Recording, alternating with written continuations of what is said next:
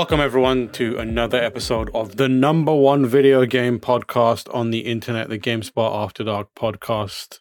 I'm your host, Tamoor Hussain, joined by Jean Luc Seipke. I was going to make a joke about uh, being a different podcast, but then I was like, no, of course we're the number one. I couldn't even think of a We yeah, are a different the podcast. number one podcast. There is no other podcast that is better than ours. We keep it short, we keep it sweet, and we're done. We're not here talking about shit that you've heard everyone else talking about over and over again. We ain't got none of that. We're just here, we say a few things, and then we bounce. Isn't that right, Jake Dekker? Yep. Exactly. See that? Mhm. Perfect. Nailed it. No superfluous information, no extra word. He said the bare essential to communicate his message, and it was over. This week is another three man podcast. Did you have four last week? Who did you have we had four. week? We had uh, Stuart on, uh, along with Oh, still Jordan. yeah. Yeah. But we're going we're down to three this week because people are busy and it's still it's weird how we expect the start of the year to be quieter, but it's never is. Because when it's quieter, you just have to find more things to do. Yeah. Yeah, that's when your So calendar gets we're at now. overloaded with like a billion meetings. It's also like not that quiet. I mean, I've been Yeah. planning Mhm. I've been I've been planning the video reviews that we're going to do for the first half of this year and let me tell you, it is nonstop. I think I may have touched on it last week, but good lord, it's already started. I mean, Mm. Fire Emblem Dead Space Forspoken this month alone and then next month is just stupid. Yeah, I I have this rule where I try and play every game that we're reviewing so that I have a frame of reference when I'm editing. And uh, Mark Delaney describes it as um, he he says that you I play thirty percent of every video game that's released, which is like kind of true. I usually play way more than that, but like I'm looking at the list for like these first few months, and I'm like, oh god, Might be less than that? 30%. I might be less. I might have to just dip in and out of a lot of these just so I can have some small semblance of a reference. But That could be your new gimmick, Um, the 30% reviewer. thirty three percent, thirty three percent reviewer. I, I actually the, uh, I'd like that. I'd watch that. yeah. Yeah, I mean, like, I have thought about a format which is very similar to that, and another format that I've been thinking of for a while, but they might come up in the future, um, in in various capacities. But anyway, so as as you can probably imagine, this is going to be a shorter, sweeter podcast than usual. But um, the important thing to remember is it's going to be sweet. Um, Jean Luc, what you been up to recently? What you been playing? What you been Oh, doing? Oh, geez. What have I been playing? Um, that I didn't already talk about last week, which is uh nothing. Uh I mean we, we uh yeah, still playing Witcher with Georgia. She she's having still doing that, still having a good time. Is are you on playing on PlayStation? You are, Yeah, right? she's- I see yes. you on there all the Yeah. time. So I got really excited about playing The Witcher again, Mhm. like super excited, and like loaded it up, and I don't know what's going on, man. Like I can't. I was like, I became one of those people where I was looking at the screen, I was like, I can't see anything.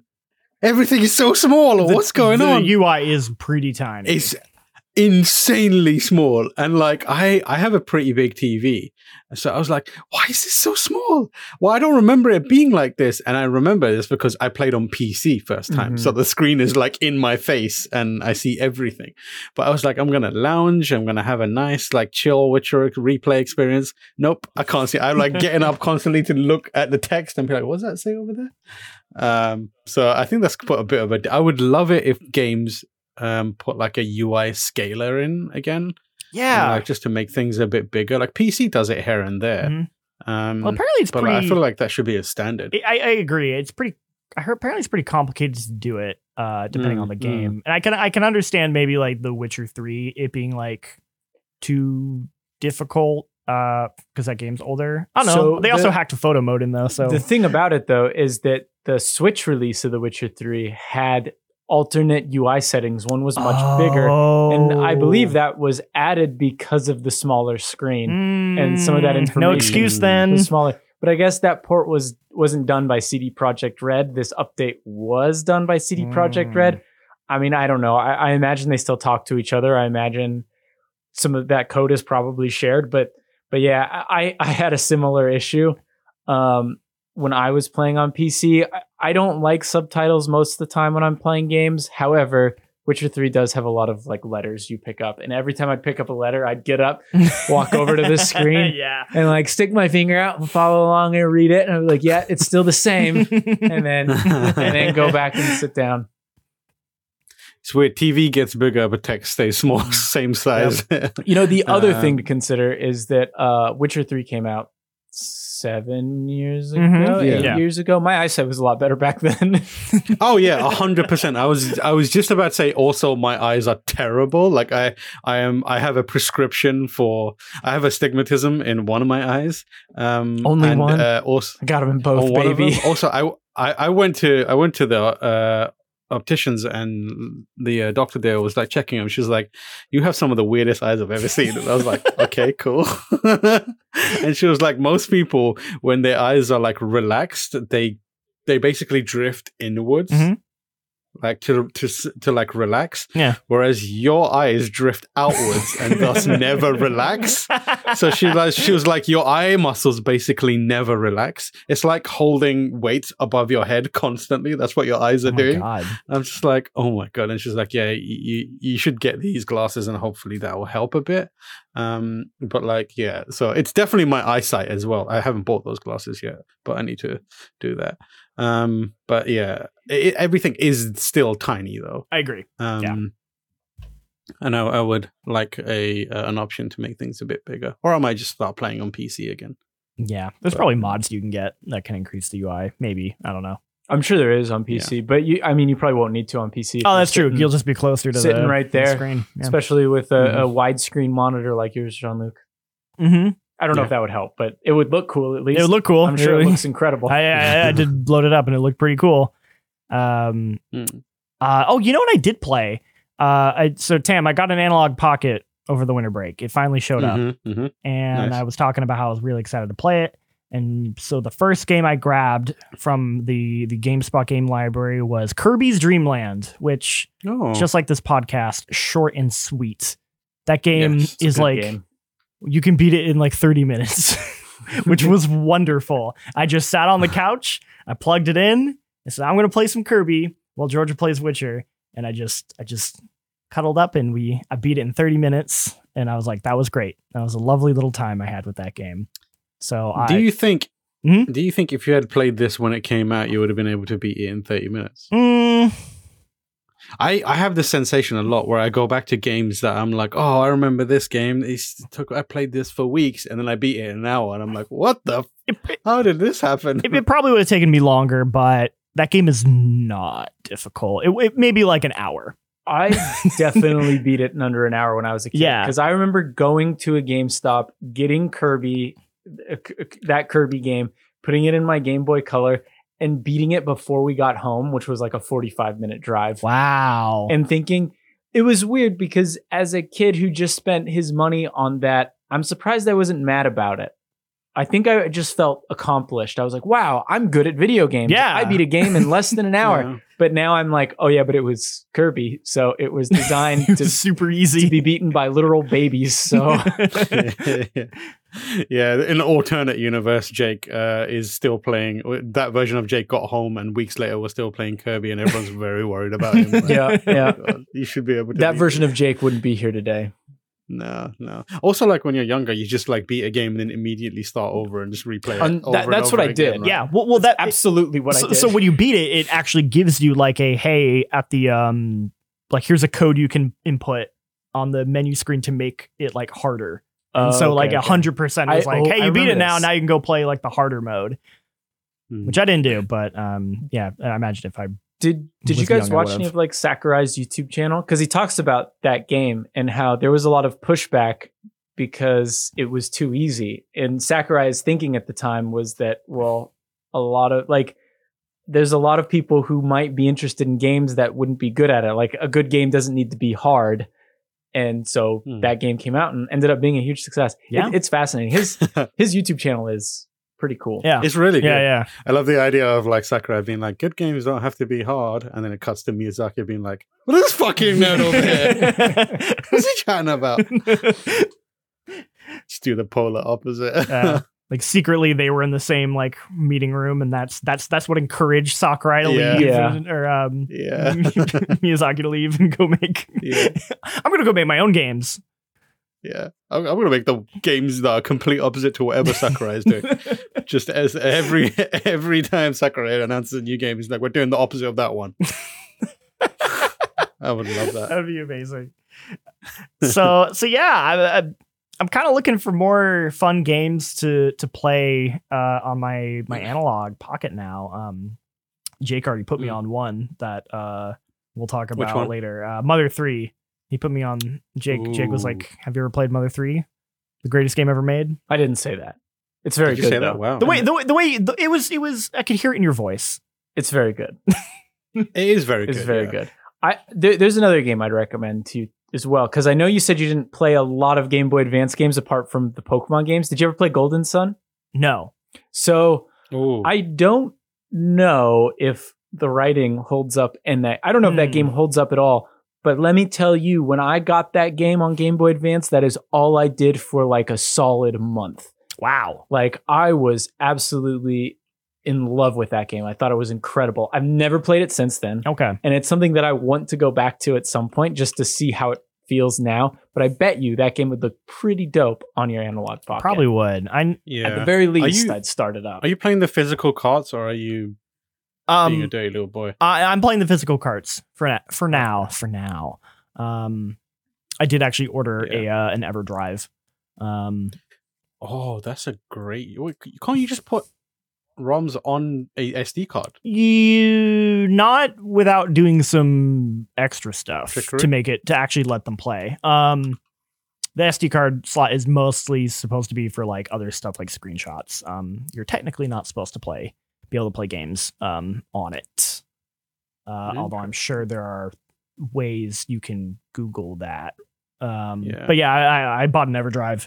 Um, and last I checked, the last update was that it was uh, on December 30th. It was in Ukraine, and it has not moved since. So, really? Damn, that is the not a great place for it to be right um, now. I mean, to be fair, the guy who makes them is from Ukraine, so that's probably why Uh, it oh, was there. Yeah, Um, yeah, yeah. But still, I'm like, huh, that hasn't moved in two weeks.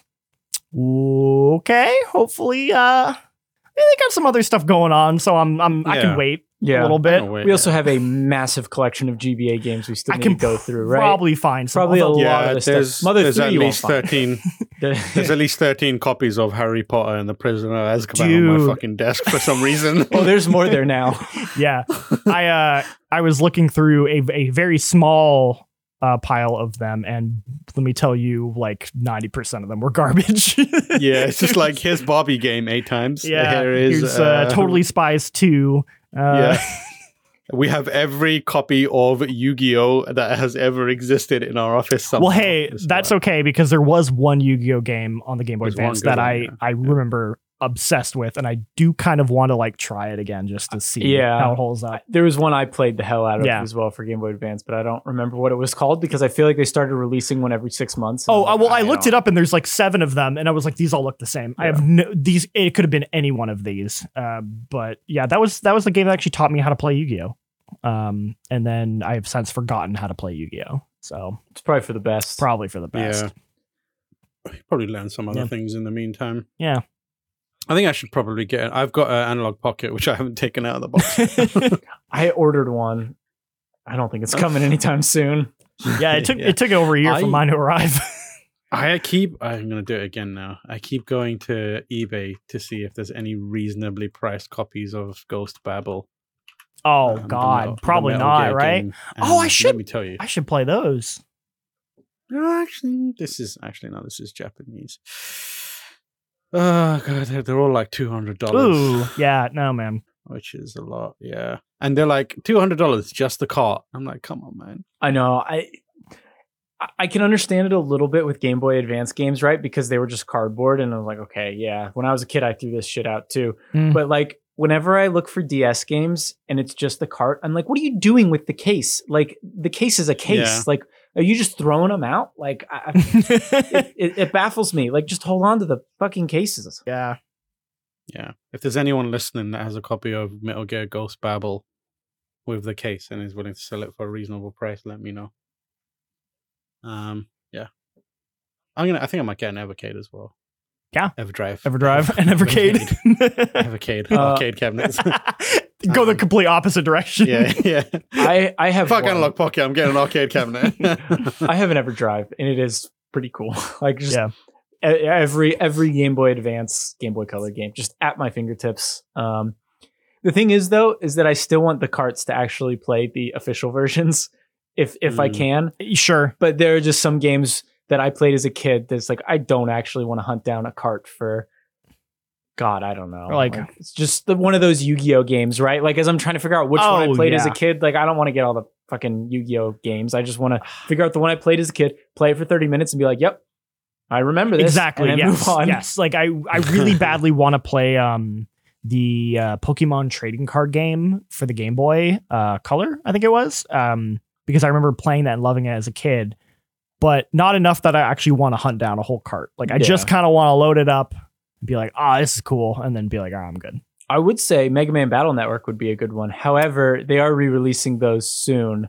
Although But but would it be cool? it would probably be cooler playing them on an analog Because- pocket. A hundred percent. because for example um i bought that castlevania um like portable Oh, yeah, collection yeah. they did where they put like circle of the moon and aria of sorrow didn't play it at all i bought it for my switch didn't even touch it and then I played that.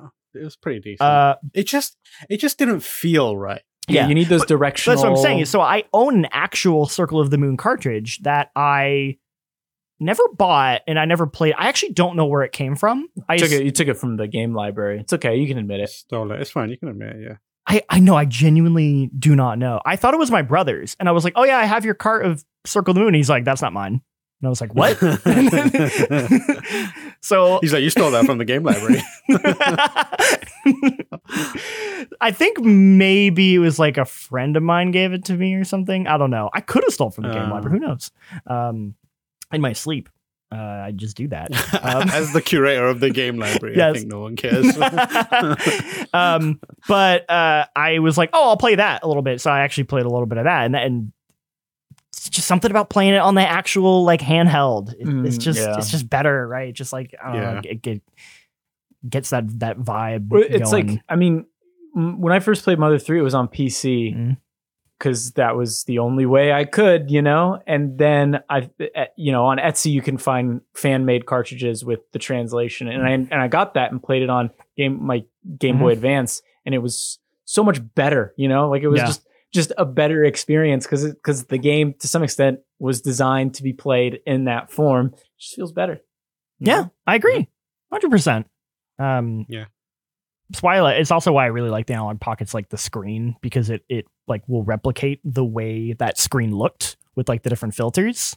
Like you can you can turn the filters off, but it just doesn't look right. It's like oh Yeah. that looks too like it looks too emulated, you know, versus like Hmm. putting the filter on and you get like the little checkerboard and you're like yeah this looks correct. This looks the way it's supposed to be. God, I Um, want my Analogue Pocket so bad. um, if you if Yeah. you get it, uh, be careful with it. Apparently, um, Matt Espineli was telling me. I guess he had it near his like MacBook Pro, uh, and I'm not sure exactly what happened, but um, What? the the metal weight of the chassis of the MacBook Pro apparently scuffed up his Analogue Pocket Uh, uh, pretty bad. So I guess like the plastic on it, you just you want to be What? a little careful. Um, I don't understand. The, I don't know how, how, this I, happened. I'm not sure how it happened. how's- what is the like- physics of that? Yeah. I don't know if he dro- like did he drop it on his MacBook or did he drop his MacBook on the the pocket? I'm not really Were sure. they in a bag together? They might have been in a or- bag Uh, together. yeah. Actually, you know what? That would make the most sense. But yeah, he was telling me like, hey, sounds be careful. sounds with like it. a Matt Espineli problem, not an pocket problem. Yeah. But then he did send me um these like Etsy uh, cases that people make, like these nice leather cases for your Oh, analog okay. pocket. Oh, that's kinda cool. That I was like, ooh, I'm definitely gonna buy one of those. Those look pretty cool. That sounds pretty So, good. yeah, I've been messing with that. Um, oh, I've also been going through uh, a bunch of woes with my PlayStation 2.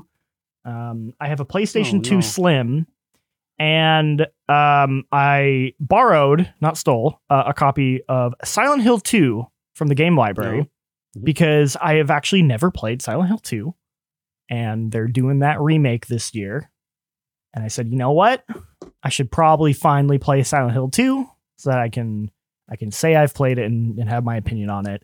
Um, and you know, we have the original PS2 version. It's supposed to be the best version. Might as well play it that way, right? Uh, my PS2 Slim decided now's the time for the disk drive to stop working, uh, which Oh, is a real bummer. Uh, apparently, super common.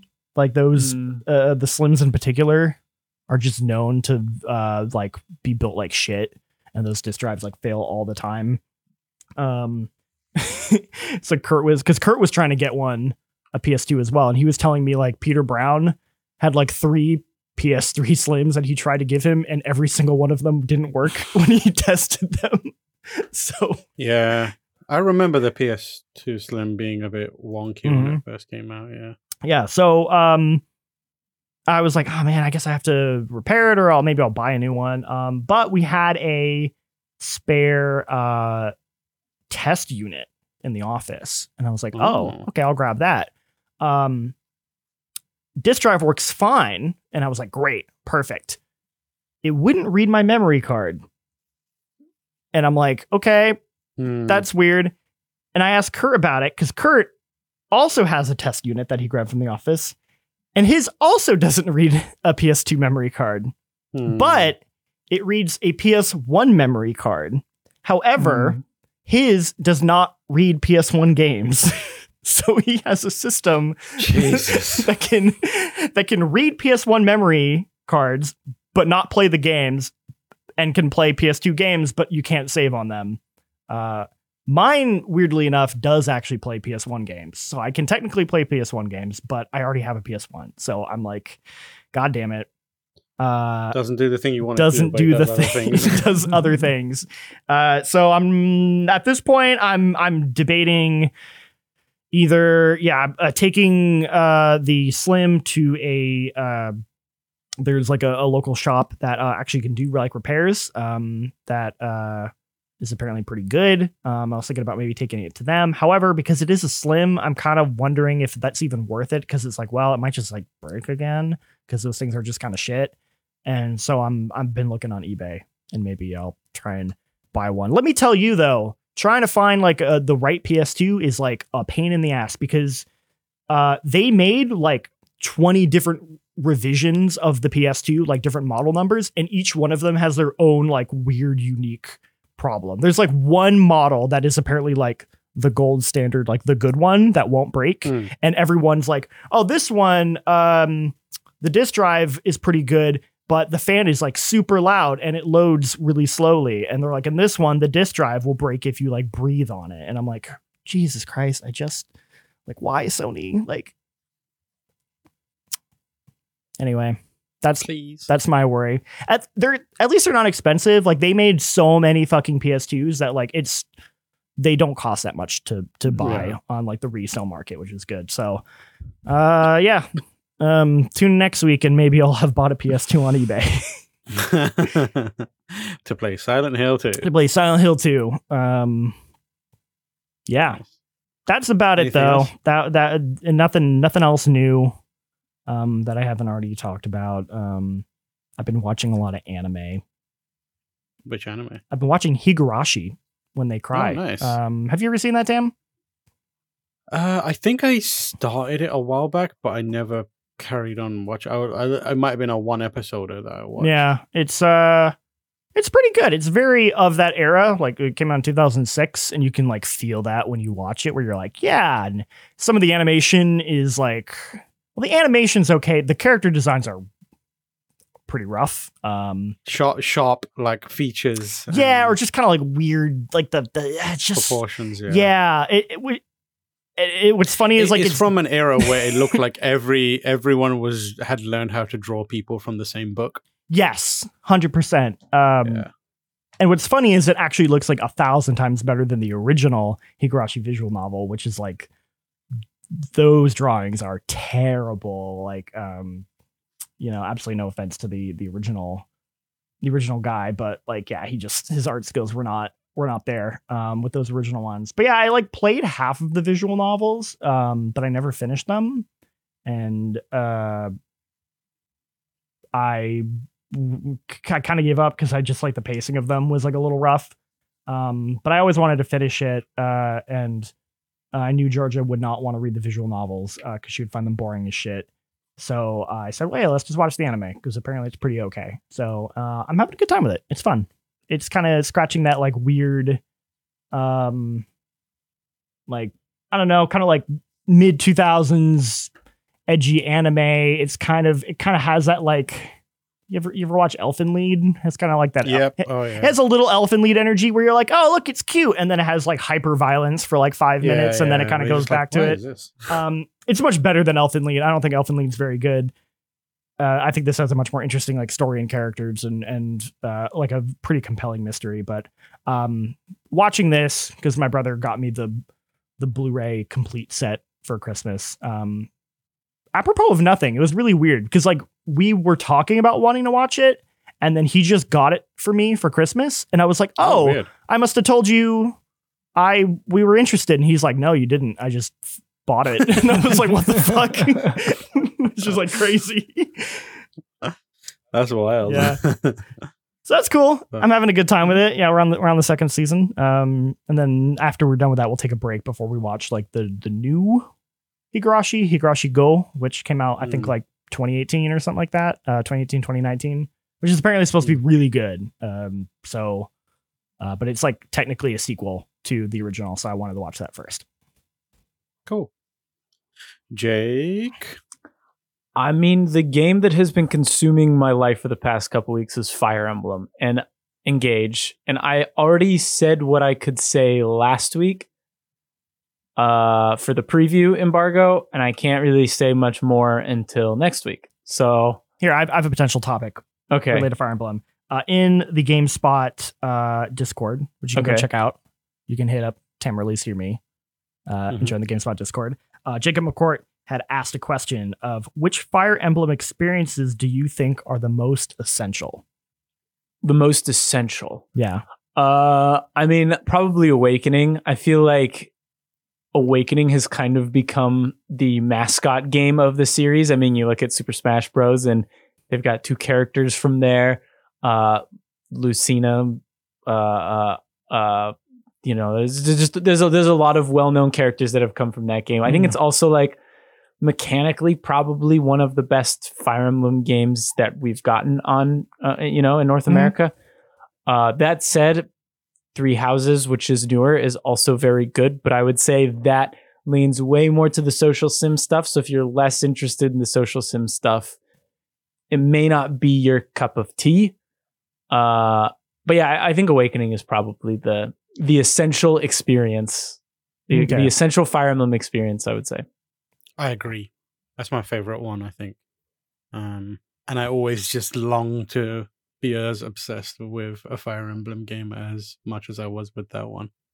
Yeah, Um, that game consumed my life. I mean, that was it wasn't my first Fire Emblem game, but it was the first Fire Emblem game that really got its hooks into me to the point where like I remember between classes that's what I was doing, you know, I'd whenever I'd have like a couple minutes in the car waiting for an appointment or whatever it might be, I'd always have my 3DS and I'd just be playing Fire Emblem uh, Awakening. It is it's great. I, I haven't played it in a while. I can't say if it holds up. I imagine it holds up because the the core Fire Emblem gameplay I think is pretty Mhm. good, and a lot of the characters they introduce are quite good.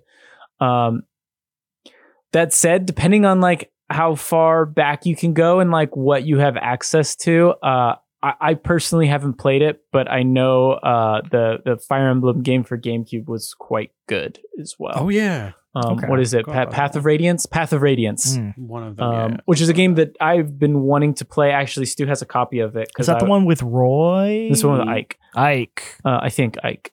Yeah, I'm The pretty sure sandwich guy. the sandwich guy. Yeah, Uh, Holy the, shit. The bald guy with the piercing. That him. Um, Yeah. People got a lot of outside of the Bay Ike's. Area probably don't understand that. I got a lot of love for Ike's as a sandwich place because it's one of the few places that does halal meat. Oh, I didn't know thought that. Ike's is great Wow. too. It is a good. If you if you Great, come to the yeah. Bay Area, you should check out Ike's. Yeah. Recommend it. It's Um, good sandwich, and I can actually eat Yeah. from there. It's good.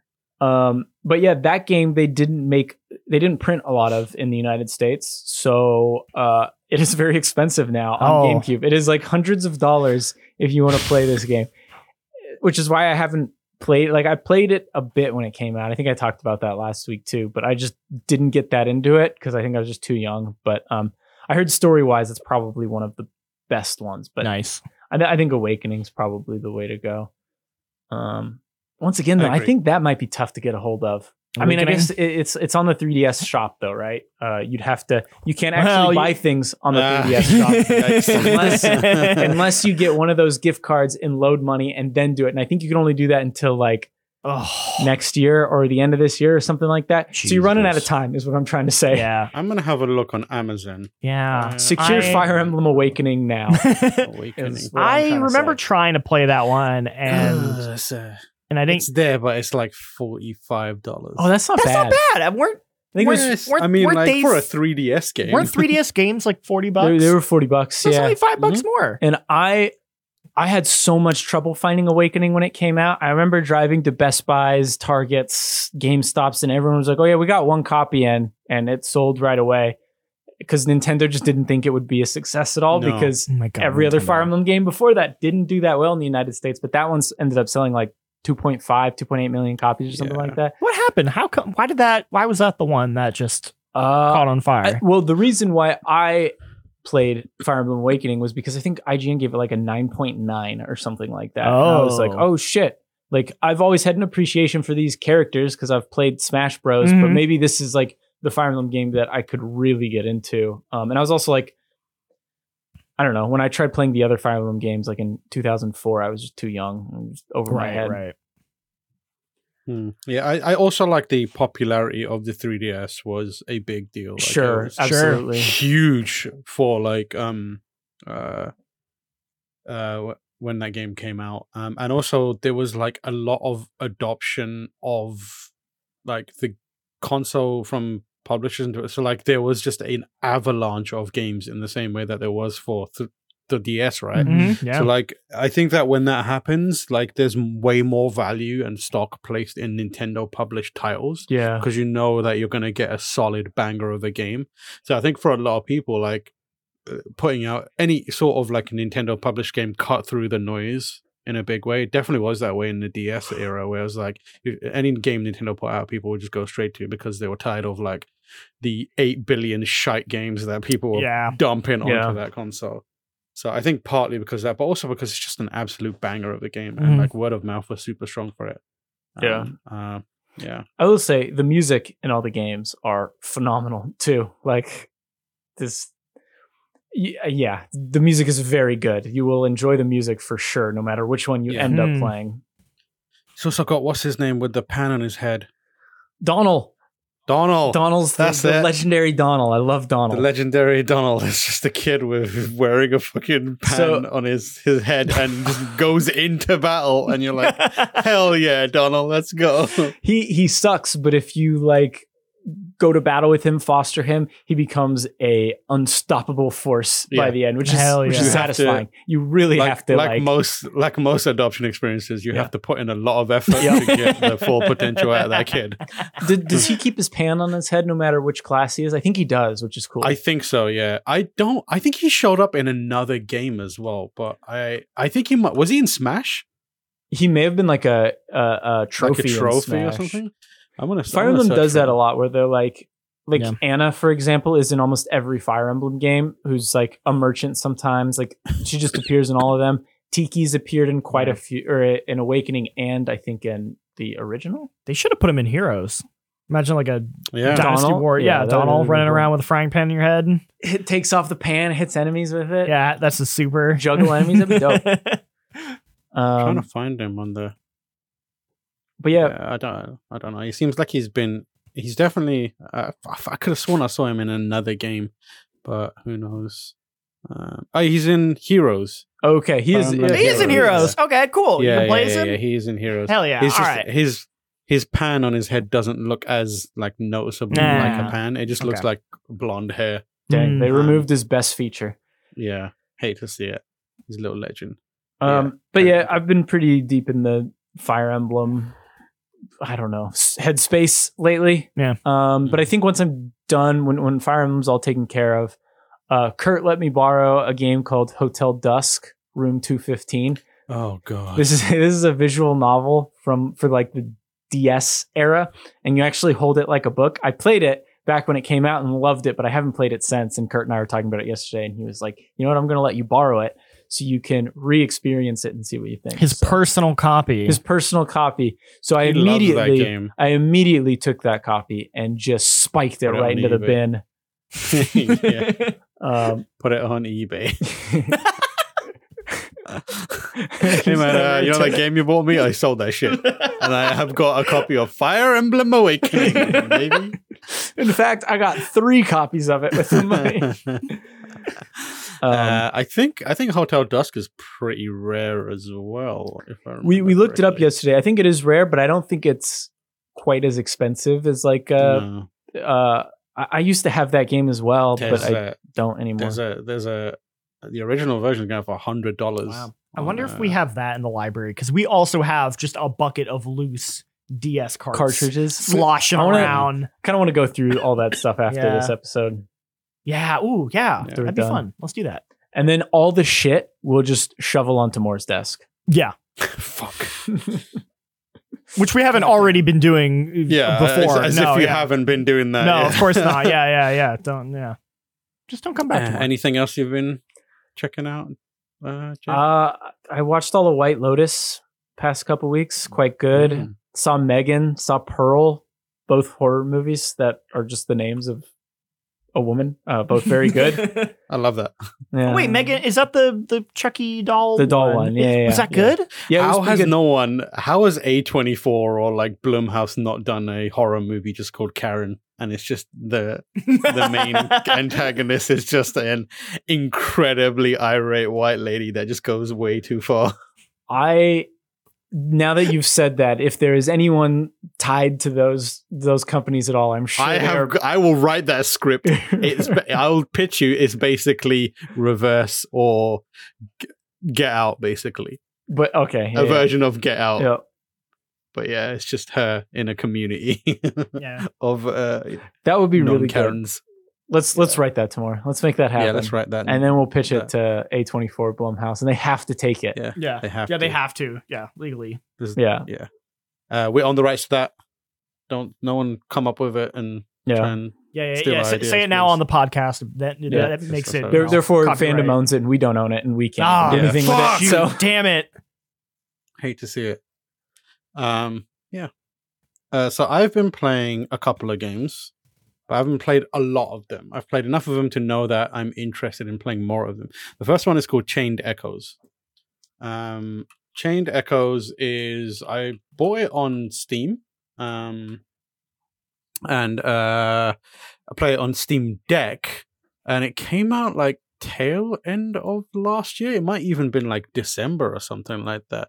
But it's this JRPG that is very, very heavily inspired by um, Chrono Trigger, but it's Mm. like um, it's got a very dynamic combat system. It's got like really nice sprite work. It's got um, it kind of feels like the spiritual success. Imagine if they did like the Final Fantasy approach to Chrono Trigger, where they're like, oh, the next game is going to take place in a completely separate universe, different theme, different cast of characters, unlike Chrono Cross, which was like, you know, a sim- it, it has some threads that it kind of like um aesthetic threads and that kind of Mhm. stuff that connect them. This feels like a very different type of game that has the spirit of Chrono Trigger in it. Um, it's it's uh developed um uh, it's published by Deck Thirteen Okay. And um i really really enjoy it. So the core the, the thing that i is um like its big selling point is the combat system and what it does is the system is basically it has like an overdrive and burnout system where it's like you you get into a combat uh, scenario and there's a bar and uh the bar is i think like orange green and red um, or three colors basically. And as you attack, any attack that you do will add um, to an increment of it will move like an arrow along the bar. And what you want to do is like it starts off in orange. Orange is fine; it's just normal stuff. And then there's a chunk of it in the middle um, that changes in size depending on the the enemies that you're fighting. That is green. Um, when you get into that bar by attacking, basically all of your attacks do way more damage and you take less damage. However, if you go over into the red area, you take more damage. So you what you've got to do is like figure out which attacks and every time you select an attack it will tell you how much it's going to add if you do if you use it. Um, so you have to kind of like balance your offense and defense because defensive stuff will often like if you hit defend it will like remove take you down back a bit um, to let you recover. So you've got to basically pick your your strategy and your moves to try and stay in this sweet spot of of this bar and and do as much damage as possible.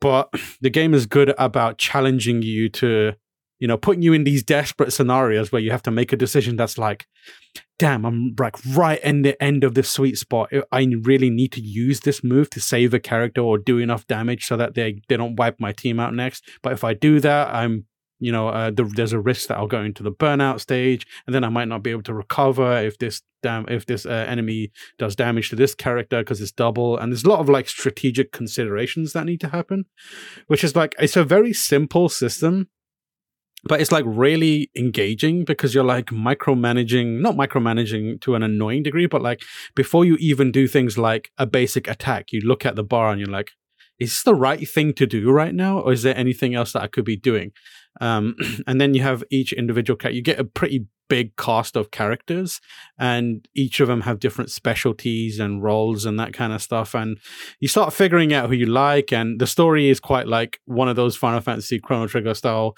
um like world uh large scale world scope things you know traversing different arenas and mm-hmm the actual like world itself is kind of fascinating. It's all around like mech pilots, but not in the way that you think. It's not like gray um, and you know gritty realistic. It's like fantasy mech pilots so it's like a little bit of final fantasy and then there's a little bit of like um the kind of armored core style thing um which is you don't really mess around with mechs or anything like that but it's it's really fun like and it's got like time travel as well. Like i'm still very early but um it, people just call it like a love letter to Super Nintendo JRPGs, and it definitely feels like that from the very outset. Like I'm not super into nostalgia. Like I'm, I do not get nostalgic for a lot of things, but I started playing it and I was like, this is really nice. This is really cool. I'm enjoying this. Yeah. Um, it's a, it's like, a, it really is a love letter to that stuff. And it, and it sounds, it looks, and it plays how you remember those games playing. Like outside of Chrono Trigger or like a few other Final Fantasy games, you go back to them and they can be kind of like a bit janky and a bit weird. Yeah. But like this is like it, it's like a preserves. It, it, feels like how you remember those games being. It's like really nice art, really sharp art, and um, uh, the music is fantastic. And I think it's like twenty hours long. It's it costs like it costs like twenty five dollars or something like that. But it's really, really, really good. And um, I think it's like mm. reviewed really well as well. I think like nines and tens across the board, pretty much. Yeah, um, yeah. But I, I yeah, I, I, picked it up actually a couple weeks ago um, mm. because I kept seeing it in people's top ten list on Twitter, and it was like pretty high for the people who like you know posted their list pretty late in the year or early this yeah. year. So I, I picked it up because I was like, all right, it seems good. But listening to you talk about it, I feel like I need to like buckle down and actually play through Chrono Trigger first, and then maybe oh, I'll, yeah. I'll do this.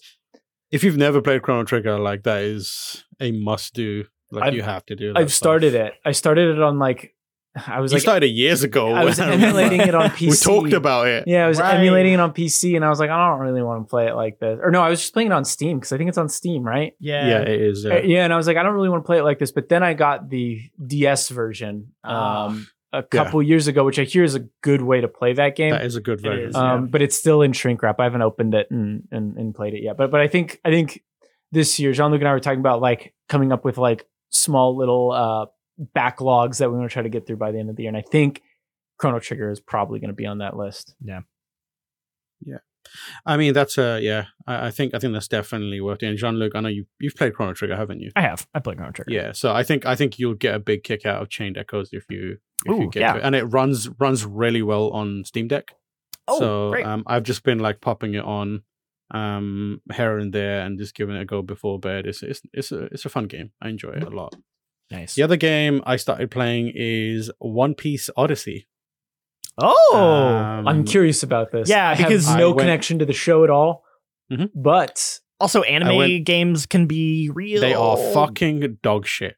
like most almost everywhere most of these anime games are shite You- I, wrote, I you did wrote a a feature whole for us thing a about while it. back because i was so angry about it and uh yeah i went into this ready for it to be another one of those shite games and somehow it's not like i wow. i'm not that far in i'm maybe an hour and a half in and I am having a weird amount of fun. Like I don't I feel like I've I've either snapped and like I've lost my mind, but it's actually quite good.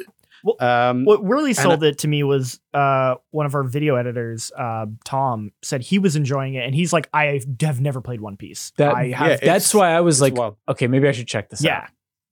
Yeah, so so the thing about it is like they just made a solid turn-based RPG JRPG, like of of like um a, one that feels like modern and and and feels like it's you know um it's weird because like a lot of it also it feels almost antithetical to what you want f- from a One Piece style game and some of the things that you expect from a One Piece style game to make the player feel like they're Luffy and crew. yeah. Like, and that's that's a mistake that I feel like a lot of developers make, where they're like, "Oh, because this is how it needs to feel, because it looks, and that's what people expect. That means the only genre we can shove this IP into is this arena-based fighter genre, Yeah. or this, you know, action genre.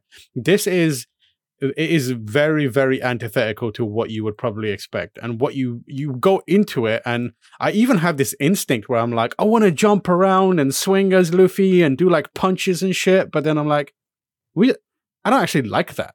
Like I, Yeah. i'd rather take a solid game than do that for five minutes again and mm-hmm. move on with my life.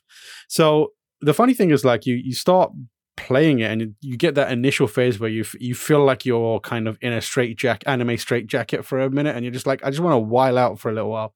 But eventually you like you play you engage with the actual systems and you're like this is actually quite fun. And the thing that they're leaning on isn't a mechanical thing it's more of like a almost like a motif that they're that is core to to one piece that they're leaning on. And it's the idea of like friendship and relying on your friends and being there to back up your friends which is a big thing in the one piece universe. They have the phrase nakama which is like friendship or crewmate or colleague or whatever. There's like a lot of open uh, um interpretations for that one word but it's like the core of it is like a close bond um and that kind of manifests in this game by taking the traditional like turn-based uh combat system and twisting it in a way that highlights the idea of nakama and friendship. So what happens is like you put together a party let's say it's uh you know the all of the straw hat crew um and uh, in the phase where I'm at, we we we just regathered. We arrived. This is the original story that was put together by Oda-san, and and um. But what it is is like you land on an island. We've been um, we kind of like marooned on an island, and everyone's kind of like spread apart. Um, and then the first mission is to like reunite everyone. And what happens is like so the combat system works in that uh, you take all the members of the Straw Hat crew, and a bunch of enemies attack, but they kind of split up the the crew into clusters in the same arena. So like imagine a big like jungle area. And it's not just like Luffy and Zoro and Sanji and Nami in a line. It's like you it might be Luffy and Zoro standing next to each other. And then in the distance you can see like Franky and Brook are there. And then Nami and Robin are on a different part of it. And you can't and uh, all these battles take place in like um isolation to begin with. So I'll do an attack on my enemies as in the Luffy and Zoro part of it, and then the camera will shift over to like the other part, um, the other group of uh, characters, and it can be three people, it can be one person, it can be two people, um, but you can also like manually move around them to like get the order that you want. But then what happens is like you kill off that enemies. Uh, that enemy, like my Luffy and Zoro combo, might kill off the enemies, and then they can kind of like move along and attack the other enemies that are fa- that their crewmates are facing. So it's this idea of you beat the person that you took on, now you reconnect with your friends and back them up. Um, and if you have like a smaller crew, you can also like swap uh, characters out because um, there is like almost like a weapon triangle where it's like fists versus guns versus swords and that kind of stuff. That's a Mm. basic element of it, and this is better than this. So you might be like, oh, my uh, my uh, chopper is not good against this one enemy. So i'm gonna almost like final fantasy 10 style uh, like swap them out for for another i'm gonna drop in franky because his melee attacks are way better.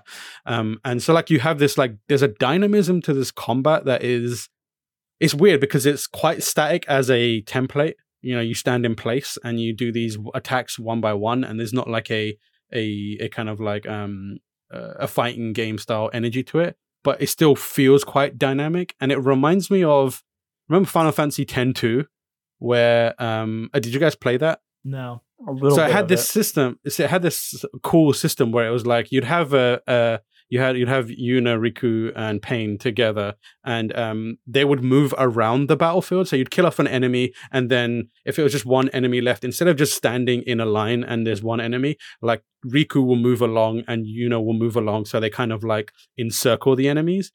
And it felt it was a really simple little touch that didn't really change anything, but it felt way more dynamic, um, and it had way more energy to it. And that's what this feels like. It just feels like you're you're having a battle, but you're also kind of slowly pushing yourself up this hill or like using building momentum and it and it feels really really good. So the combat system is like super simple. It's got all the stuff that you expect.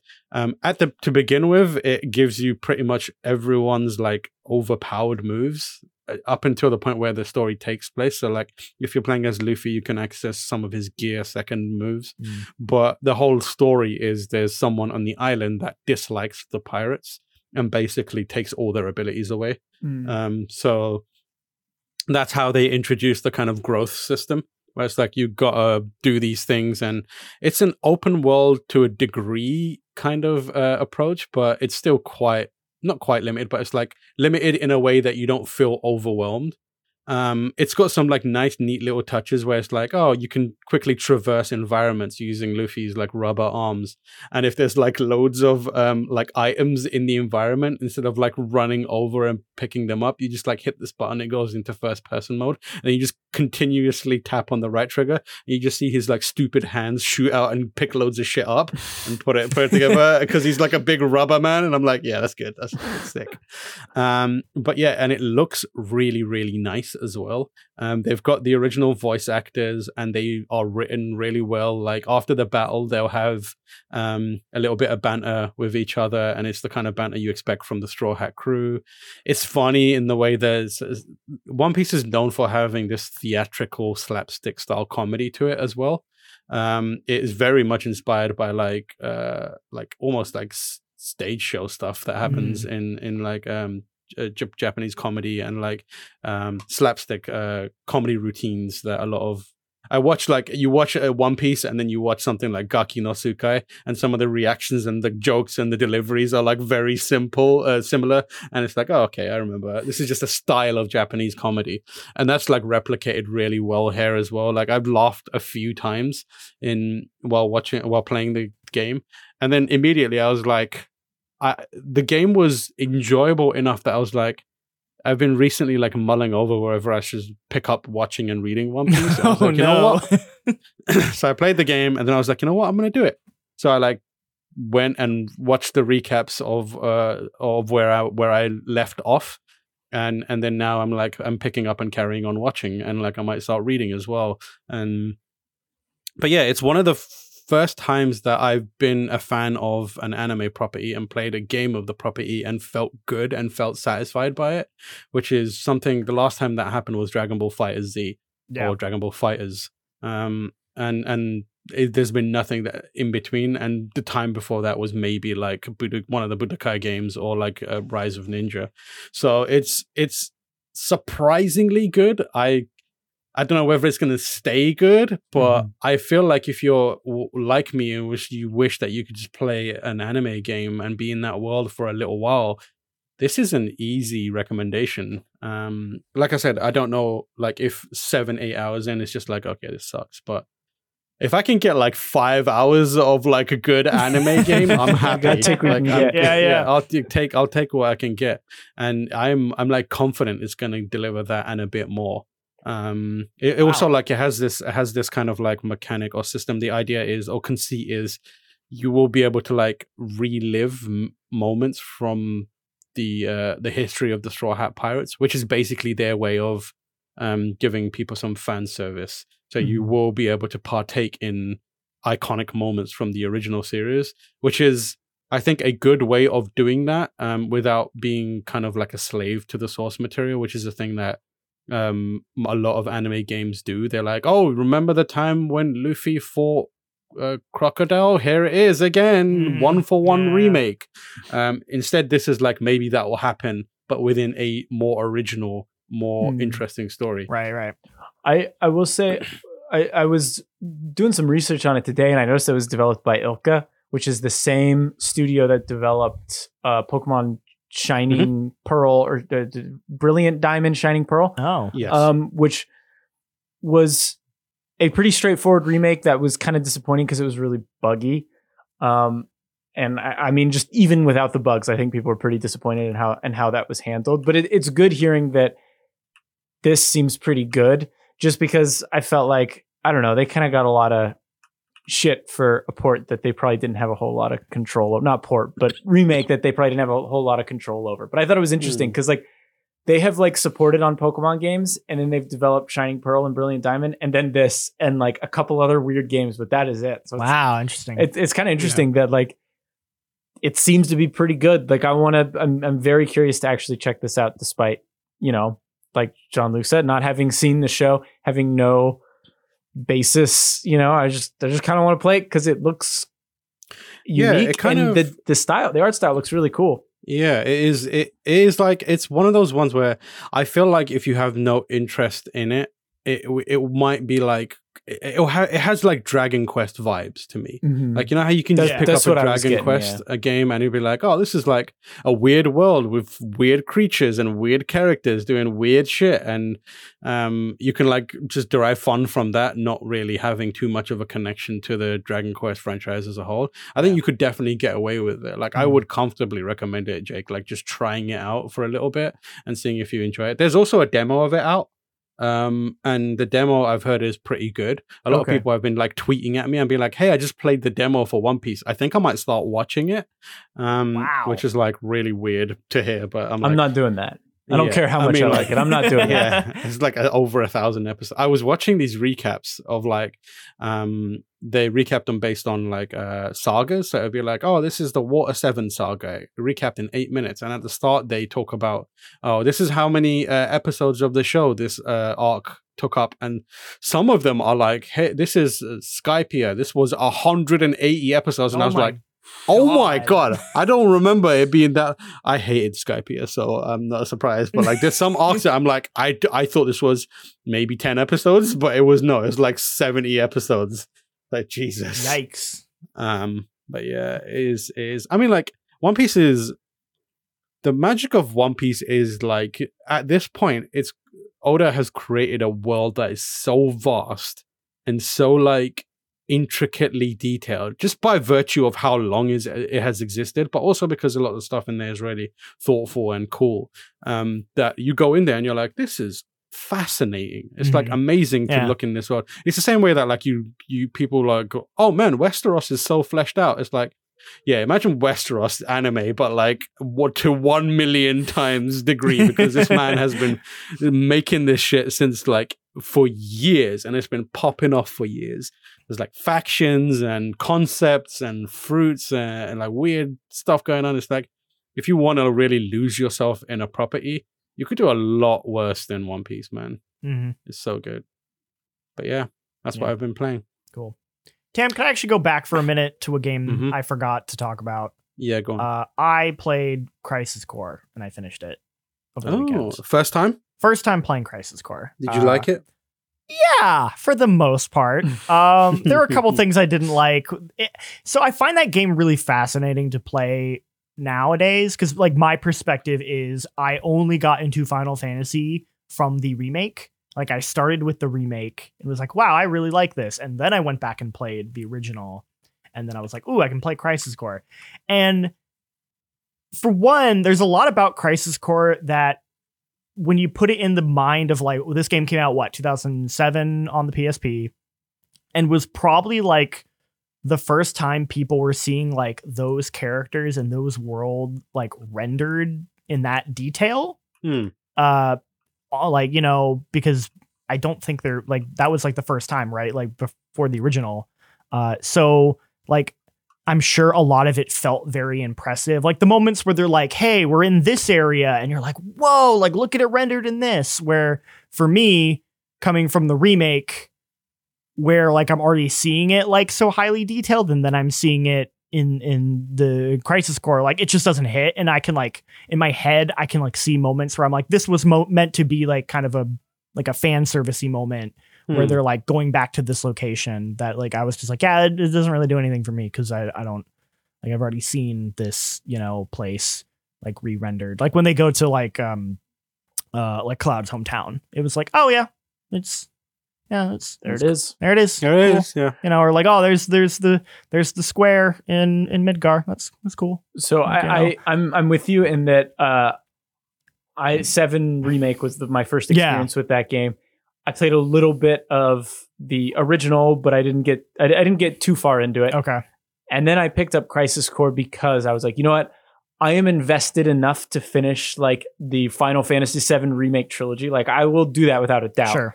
So I was like, you know what? I should probably give Crisis Core a chance. I thought it was so boring. I yeah, I- it- I I appreciate some of it, and I understand that like the platform that it was made for, the PSP, like it makes tell. a lot of sense for that platform. Like Yeah. a lot of short missions that you jump into, Mhm. like yeah. like there's some story there, but like it's not. I didn't find it super engaging, but I found it engaging enough where I was like, oh yeah, you know, like Uh-huh. I, I've been playing it on my Steam Deck Yeah. is what I did, and I was like, I, I was on a flight and I was playing a little bit of it, doing a couple missions, like okay, putting it down.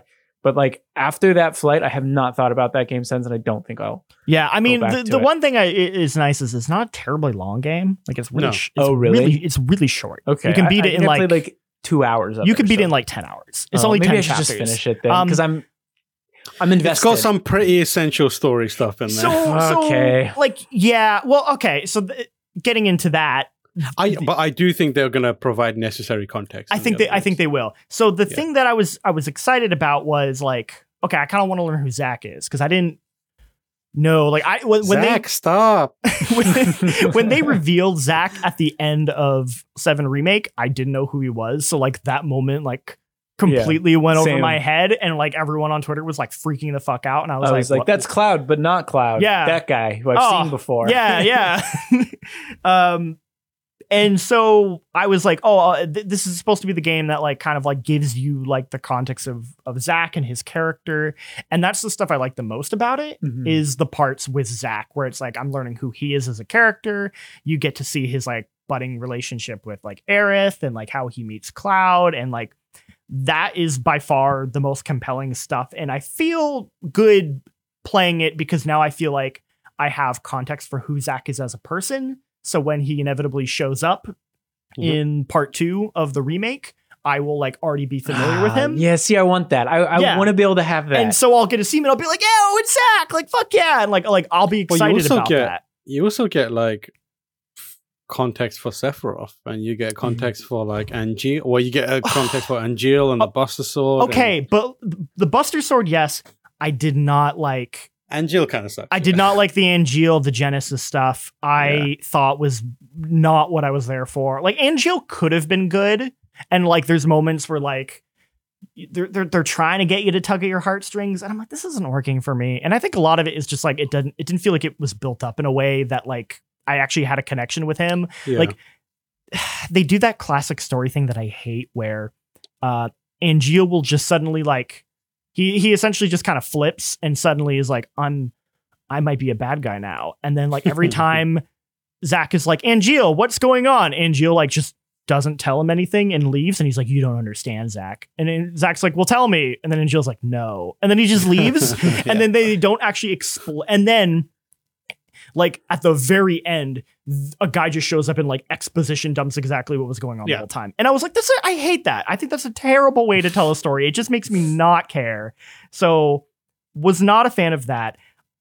I hated genesis. His whole gimmick is that he is like obsessed with loveless which is like the final fantasy 7's universe's version of like um i guess like like homer's odyssey. It's supposed to be like an epic Oh, okay. poem. And so all he does is quote it to people the whole time, and I was like, "Shut the fuck up!" Like you're kind of like that. it's it's funny, but it's really annoying. It gets Yeah. so grating. And to be fair, like there is a great moment where like he just starts quoting it, and Zack actually just yells at him to shut up. Which and I was like, yes, Zack, you are channeling my energy right now. Like you, you are the audience. Yeah.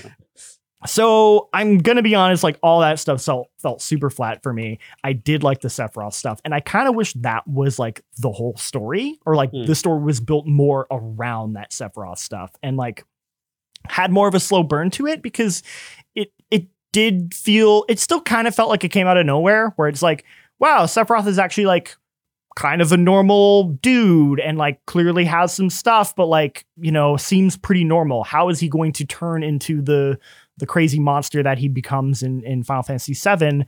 And I feel like that could have been like slower built up. It just it just sort of happens um at like one point like basically like he learns a thing and then says I'm crazy now and I was like uh like I kind of wanted more of a build up to it and I feel like if they didn't have as much of the Angeal Genesis stuff they could have instead built up Sephiroth more um but despite all that, like, like I still, for the most part, had a, a pretty good time, and, and and I'm glad I played it because of specifically because of the Zack stuff, and now I feel like, like I yeah, like I like Zack, he's cool. Yeah, it's good you know? to know. It- it's good to know. I like him as a character, and I do feel like they're gonna pull a lot of that for remake. Um, and like I said, it wasn't terribly long, so it was it was um, you know, I, I don't, I it's it's not a uh, it's a pretty painless experience for the most part. Um, uh, Also, also, it's it- also got like a, such a weird combat system. Like no one a- else did. it is got a weird combat system. Combat system. I, I like the combat a lot. It did get it had a weird difficulty spike at the very Yeah. end. Like the last chapter just gets weirdly hard out of nowhere, and I was like, "What the Mhm. fuck?" But I yeah, I enjoyed playing it. It also looked really good. Like um, Yeah. I have I, I kind of watched like Digital Foundry's video where they were comparing the two, and it is like crazy how much like work they put in to like you know update that thing. it runs great on Steam Deck too. Like, Yeah. I think I had all the settings at basically max, and it was running like 60 frames per second, uh, pretty much the entire time. It, it was Mm. it, it ran flawlessly Yeah. on Steam Deck, and and I, I feel like if you own a Steam Deck, I guess it's on Switch too. So, I mean, Yeah, but I feel like the way that game is designed, definitely handheld seems to be. yeah. f- At least from Yeah, from my 100%. perspective, like would- how I, would was agree. playing that game, I was like, yeah, I I am glad I got this on Steam so I can play on my Steam Totally. Deck. I, I ended up playing it on PS5, which I thought was fine, but I would I would also probably say, Mhm. yeah, like Steam Deck or handheld's the way to go. But yeah, I enjoyed it. It was good. My plan is I I played it for a little bit just to get enough of a frame of reference for the review stuff. Yeah. Um. Um. My plan is to like once we get closer to uh, part two, um, play through it in its entirety, nice. uh, and then Yeah. move on to the. I, I think yeah, I think I'm gonna replay Seven remake and then play that Mm. ahead of um part two's release. That- I thought about replaying Seven Remake, but I, ju- I played that game so many times around. I've room. I've already really- played I- it twice, so I I'm- played it I'm once, Probably so pretty good. I think I played um, it like three times. Have you played the the integrated DLC? I started to and didn't like. Uh, Uh, you weren't a fan didn't of that. like. You well, didn't like- you you feed didn't care much, yeah. Nah, but I fair. think so. I think if I replay it before the next one comes out, I think I will probably be in the right mindset to play through that. I think part of the issue was that I played Final Fantasy VII Remake once, then that DLC came out or that upgraded version or whatever that had it, and I started to play it, and I was like, yeah, I'm just not feeling this right now. yeah, yeah, I think I think if I was able to play both back to back, that would be. Mm, that would be different. sure. Yeah, that might be a good call. All right. That brings another episode of GameSpot After Dark to a close. Jean Luc, where can people find you? What are you up to? Uh, you can find me at Jean Luc Seipke on Twitter uh, if you want. I am uh, still mostly doing behind the scenes stuff. Um, I, I I put in orders for for furniture for the office for the studio. Uh, we're we're gonna get our control room put together. Um, it's very exciting. Uh, building up the game library. Um, yeah, yeah, Yeah. yeah. Just, just doing fun, fun behind the scenes stuff. Planning projects out for the year. Me and Jake Yeah. were talking about Mm. stuff we wanted to do for the year, and hopefully we'll get to do some cool stuff for y'all. Yeah. Jake, how about you? Uh, you can find me on Twitter at Jacob Deck, and early next week I should have a review up. It's a long one. It's a long one, but it's a good one. Yeah, Um, I'm, I'm yeah. I'm I'm proud of it. I I'm yeah. That's all I'll say. review Oh, of the year. First review of the year. And technically, uh, you know, I feel like I was working on this review before the year started. So Yeah. Um, I am at Tamoor H on everything. Um, I what am I doing? I'm doing a bunch of things. I'm working on a bunch of things at the same time. A lot of it in the back end, behind the scenes, but also some of it in the front ends, in front of the scenes. You'll get to see it soon. Um, please remember to rate and review the podcast so we get a little um boost. And we will see you again next episode. Goodbye. Goodbye.